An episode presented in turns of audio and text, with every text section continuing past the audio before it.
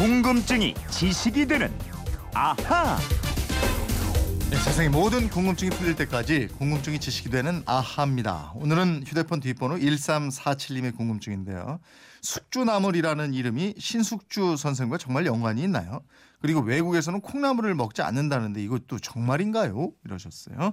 숙주나물처럼 하얗고 길쭉한 김초롱 아나운서 알아보겠습니다. 어서 오세요. 네, 안녕하세요. 네, 오늘 정월 대보름이라서 갖가지 예. 나물 묻혀서 상에 올린 분들 많으실 텐데 김초롱 씨도 잘 묻히는 나물 있습니까? 나물 아직까지 못 묻혀봤습니다. 나물 묻혀보려고 마트에 갔는데 예, 예. 다 묻혀서 팔더라고요. 야, 요즘에는 정말 편해요, 그죠?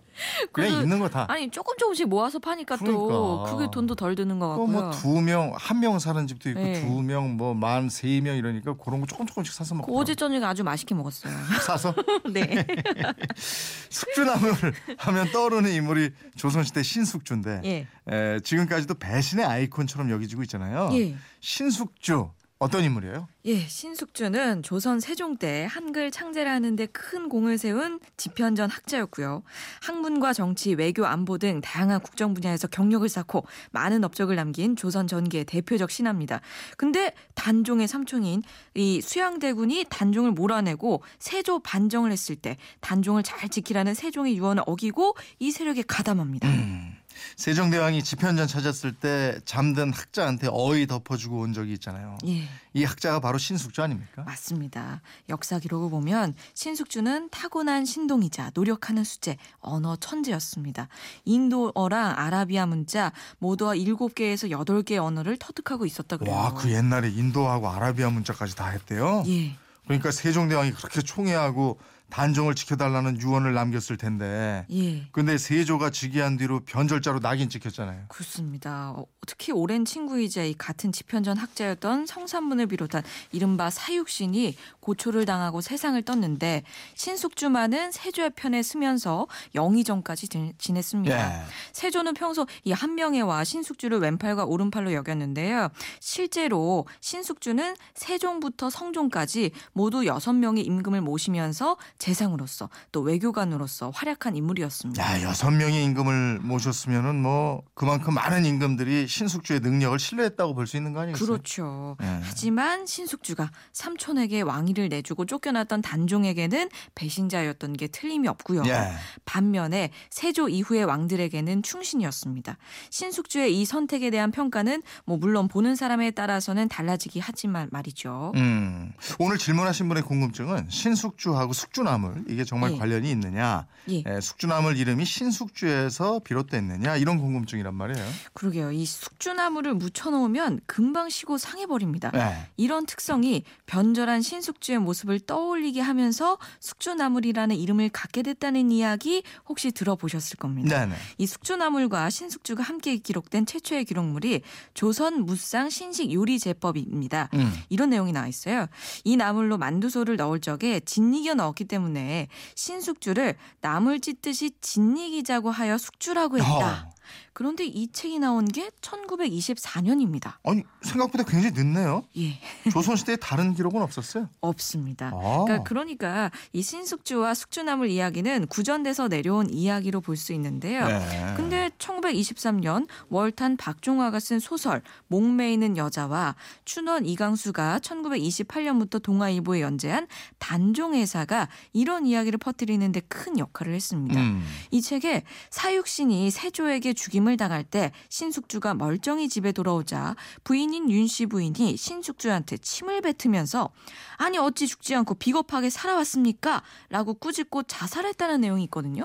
야, 그런 얘기 들어본 것도 같은데 심지어 부인까지도 부끄러워서 자결을 했다는 거잖아요. 네. 근데 또 이거는 역사적 사실하고는 완전히 다릅니다. 아. 부인 윤 씨가 사육신 사건이 일어나기 전에 이미 사망했기 때문입니다. 아. 이 월탄이나 춘원이 이 사실을 미처 확인하지 못했는지 아니면 무시하고 일부러 그렇게 썼는지 모르겠지만요.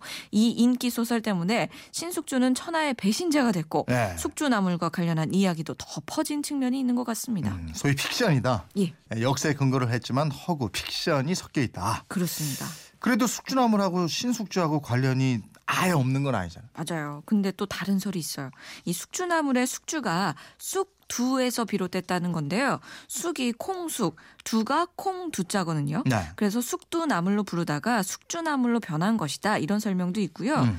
또 다른 이야기는 세조한테서 극진한 총애를 받던 신숙주가 평소에 녹두나물을 아주 즐겨했다고 합니다. 네. 이 밥상에서 이 나물 반찬이 끊일 때가 없었는데 이 사실을 들은 세조가 앞으로는 녹두나물을 숙주나물이라고 부르라고 해라. 이렇게 음. 했다는 얘기가 있어요. 신, 저 숙주나물이 신숙주와 관련은 있지만 예. 부정적인 연관은 아니다. 그렇죠. 예. 예. 또 신숙주가 자의정을 지낼 때 기근이 들었는데 예. 이때 세조가 굶은 백성들을 위해서 빨리 자라서 쉽게 배부르게 먹을 수 있으면서 영양도 풍부한 녹두 열매의 수입을 권장했기 때문이라는 이 숙주나물이 됐다. 이런 주장이 있습니다. 지금 말한 것도 부정적인 내용은 아니네요. 그렇죠. 예. 그러면 숙주나물이라는 이름이 언제부터 사용됐는지 예. 이거 정확한 건 뭐 없나요? 정확한 건 없습니다. 숙주나물이 신숙주 때문에 생겨난 것인지 아니면은 숙주나물이란 이름이 먼저 있었고 이 나물의 특성이 신숙주랑 좀 비슷하다 그래서 후대의 이야기가 만들어진 건 아닌지 네. 이것 좀 분명치가 않습니다. 네.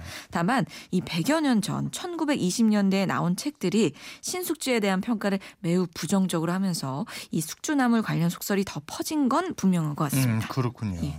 청취자가 콩나물도 물어보셨는데 예. 외국에서는 이 콩나물 잘 안 먹죠? 예, 근데 뭐 요즘에는 우리나라 교민들 외국에 하도 많이 살고 있어서 뭐 네. 콩나물이 전혀 없는 건 아닌데요. 뭐 일본이나 중국에서도 녹두로 기른 숙주나물을 주로 먹고 콩나물은 잘 먹지 않습니다. 음. 근데 서양에서는 콩에서 싹이 나서 이 콩나물이 되는 걸 보고 털이 있고 다리가 하나 달린 유령이라고 생각해서 거의 먹지 않는데요. 아. 근데 이 과거 제국주의 시절에 식민지를 점령하기 위해서 장거리 원정할 때 채소를 먹지 않으면 살이 썩는 괴혈병에 걸린다는 사실을 알고 나서 네. 배에 콩을 싣고 가면서 이 물을 주면서 싹이 나오면 그 음. 싹을 먹었다 그래요. 아, 특별한 경우에 그렇게 이제 원정 가고 이럴 때 먹었군요. 그렇죠. 콩은 만주지방이 원산지죠? 예, 고려가 지배하던 만주지방 두만강이란 이름도 두자, 콩 두자, 이 콩이 찰만 엄청 많아서 지어진 이름이라고 합니다. 우리는 콩으로 메주를 쑤어서 장을 담그고 콩나물을 길러서 또 먹고 음. 두부까지 만들어 먹잖아요. 아니, 콩이 그렇게 몸에 좋대잖아요. 예. 콩 없으면 못 사는 민족이죠. 그러게요. 오늘은 숙주나물, 콩나물에 대한 궁금증을 한번 풀어봤습니다. 일삼사칠님께는 선물 보내드리겠고요. 이분처럼 궁금증, 호기심 생길 때 어떡합니까? 예, 그건 이렇습니다. 인터넷 게시판이나 엠비씨 미니, 휴대폰 문자 샵 팔공공일 번으로 문자 보내주세요. 짧은 건 오십 원, 긴 건 백 원의 이용료가 있습니다. 여러분의 호기심, 궁금증 많이 보내세요. 네, 궁금증이 지식이 되는 아하, 김초롱 아나운서였습니다. 고맙습니다. 고맙습니다.